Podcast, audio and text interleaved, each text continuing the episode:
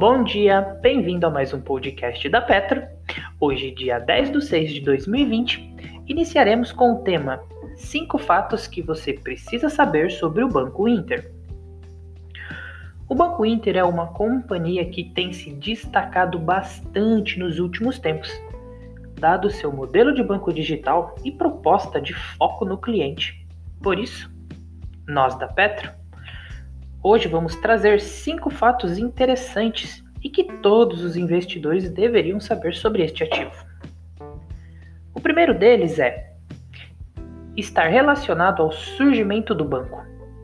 Apesar de ter ganhado muito reconhecimento de uns anos para cá, ele foi fundado em 1994 sob o nome de Intermedium Financeira o, o atual nome Banco Inter só veio em 2017, quando a empresa optou, de acordo com a gestão, por um nome mais simples, curto e moderno. Segundo ela, o nome desse jeito refletiria melhor a evolução do seu negócio e do mercado em que atua. O segundo fato diz respeito às receitas totais do banco. Quando analisamos o demonstrativo de resultados do exercício, o DRE, da companhia, percebemos que 82% desta linha advém da intermediação financeira, enquanto 12,5% vem de prestação de serviços e 5,5% de outras receitas operacionais. O que é importante de se perceber aqui é que a receita com a intermediação financeira é quase 6,5 vezes maior do que a receita com a prestação de serviço. Quando olhamos para os grandes bancos brasileiros, por exemplo, o Itaú, essa relação é de apenas duas vezes. Isso reflete a proposta do banco de foco no cliente e redução de taxas. O terceiro fato trata do número de clientes do banco. No primeiro trimestre de 2020, o Inter bateu o recorde de abertura de contas, alcançando 890 mil clientes nesses meses, nesses três meses, o que representa cerca de 14 mil novos clientes por dia útil.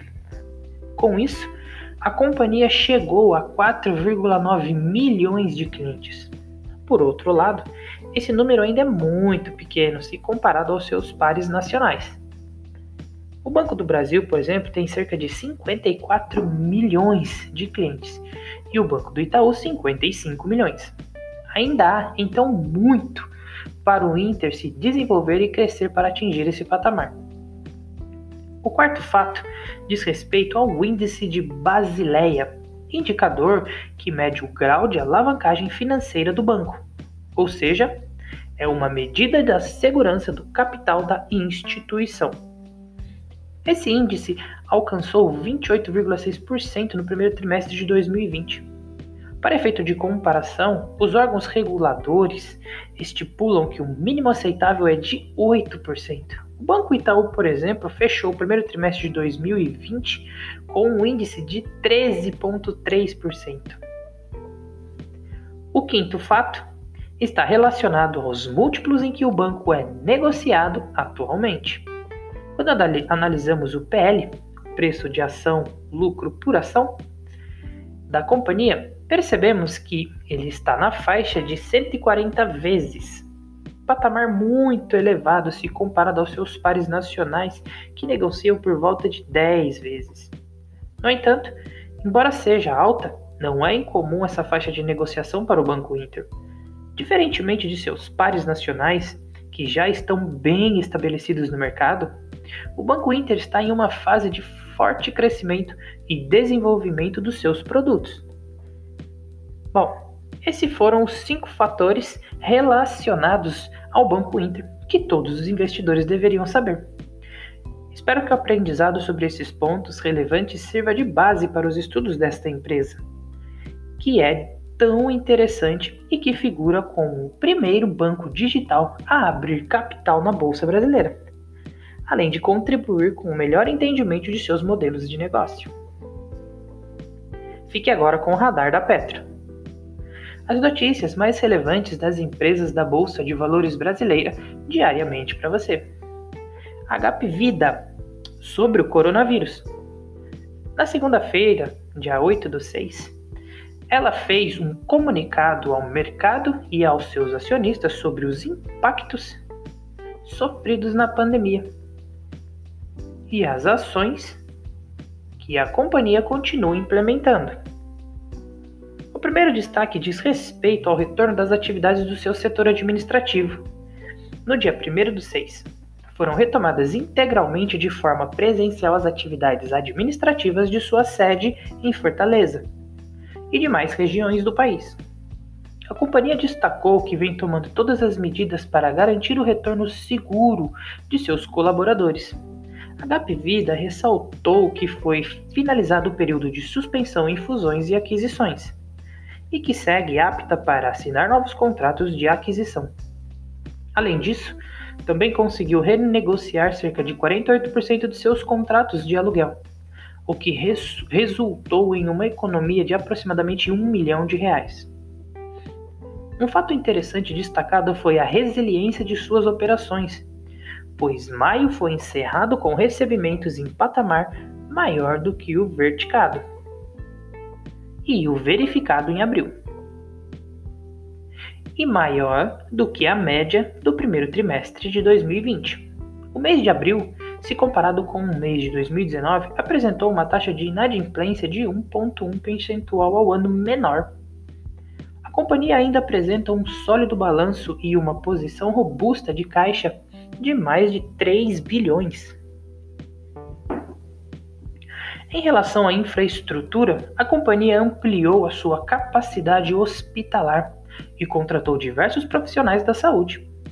Adicionalmente, a HP Vida tem percebido em algumas das principais regiões onde atua uma redução dos números dos, da doença. Temos percebido em algumas das principais regiões que atuamos uma redução no número de casos, tanto de pacientes atendidos nas emergências quanto de pacientes internados admitidos sob os códigos da Covid ou de síndrome respiratória aguda grave. Por fim, para retomar as atividades, a companhia tomou algumas medidas, como a desmobilização de equipes e equipamentos, retorno das consultas eletivas, planejamento do retorno de procedimentos cirúrgicos, eletivos e testes em massa. Vale comunica sobre interdição de complexo. A companhia comunicou que adotou as medidas necessárias para suspender as atividades do estabelecimento minerário do complexo do Itabiri. Tal movimento veio para atender uma decisão proferida pelo Tribunal Regional do Trabalho da Terceira Região, que restabeleceu os efeitos de termo de interdição emitida pela Subsecretaria de Inspeção do Trabalho, em Minas Gerais. A determinação vigorará até o julgamento do mérito da ação ou até que sejam implementadas as medidas de controle para proteção ao coronavírus, determinadas pelos auditores fiscais do trabalho. A companhia informou também que a paralisação das atividades das referidas minas segue todos os critérios técnicos e protocolos de segurança para proteger a saúde dos trabalhadores. Por fim, a companhia ressaltou que não existe, no momento, a necessidade de revisão do guidance. Restock comunica sobre recuperação extrajudicial. A companhia informou que foi proferida uma decisão judicial deferindo o processamento do pedido de homologação do seu plano de recuperação extrajudicial. Além disso, a empresa ainda ressaltou em documento que o referido plano abrange apenas seus credores financeiros. Iguatemi. A companhia comunicou que retomou ontem, dia 8 do 6, as operações do Shopping Iguatemi, Campinas e Shopping Galeria. Os shoppings funcionarão de segunda a domingo com horário reduzido, das 16 às 20 horas. Grendene comunica sobre a retomada de operações. A companhia comunicou que as atividades da unidade de Sobral, Ceará, permanecem suspensas até dia 14 de 6, como previsão de retorno em dia 15 do 6. No período entre 8 do 6 e 14 do 6, os funcionários estarão dispensados do trabalho utilizando seus bancos de horas. O retorno se dará de forma parcial, com redução de jornada de trabalho e salário em 70%. Petrobras Distribuidora informa sobre venda. A companhia realizou o fechamento de da operação de venda da totalidade de sua participação acionária na CDN Logística SA ao MDC, Fundo de Investimento em Participações Multiestratégia. O valor da operação ajustada de acordo com as regras contratuais é de aproximadamente 25,8 milhões de reais. No fechamento da operação, a companhia recebeu cerca de 3,8 milhões, sendo que o saldo restante será pago em seis parcelas iguais a partir do dia 5 do 8, corrigidas monetariamente conforme as condições negociadas. Indústrias Romi comunica sobre processo judicial. A companhia tomou conhecimento do êxito no processo judicial tributário ajuizado em relação às Centrais Elétricas do Brasil SA, Eletrobras. O objeto do processo é a obtenção da diferença monetária entre 1978 e 1993, em cálculos de empréstimo compulsório sobre energia elétrica. Assim, o valor a ser creditado para a companhia líquida líquido de honorários advocatícios é de cerca de 41 milhões antes dos tributos incidentes. O impacto estimado no lucro líquido é de 30 milhões de reais. A companhia ainda comunicou que não fará uma estimativa no prazo de recebimento do efetivo do valor. Sanepar informa sobre participações acionárias relevantes a companhia comunicou que recebeu uma notificação da XP Gestão de Recursos LTDA, informando que a participação de fundos de investimentos geridos por ela na Sanepar em 29 do 5 foi reduzida ao patamar de 3,37%. Com isso, a XP Gestão e Recursos Limitada passa a deter aproximadamente 34 milhões de ações preferenciais de emissão da companhia. Itaú Unibanco comunica sobre operação de tesouraria. A companhia informou que não adquiriu ações de emissão própria para a tesouraria em maio. Além disso, a companhia recolocou no mercado cerca de 197 mil ações preferenciais com destino principal aos programas de incentivo de longo prazo. Aliança e Sonai comunica sobre retomada de operação. A companhia comunicou que retomou no dia 8 do 6 a operação no Parque Dom Pedro Shopping, Boulevard Shopping Bauru e Shopping Parangabá. Desde dia 6 do 6, as operações nos shoppings Boulevard Shopping Belém e Parque Shopping Belém também já foram retomadas. Segundo a companhia, os shoppings estão funcionando em horário reduzido e seguem um rígido protocolo de reabertura. CCR esclarece notícia veiculada.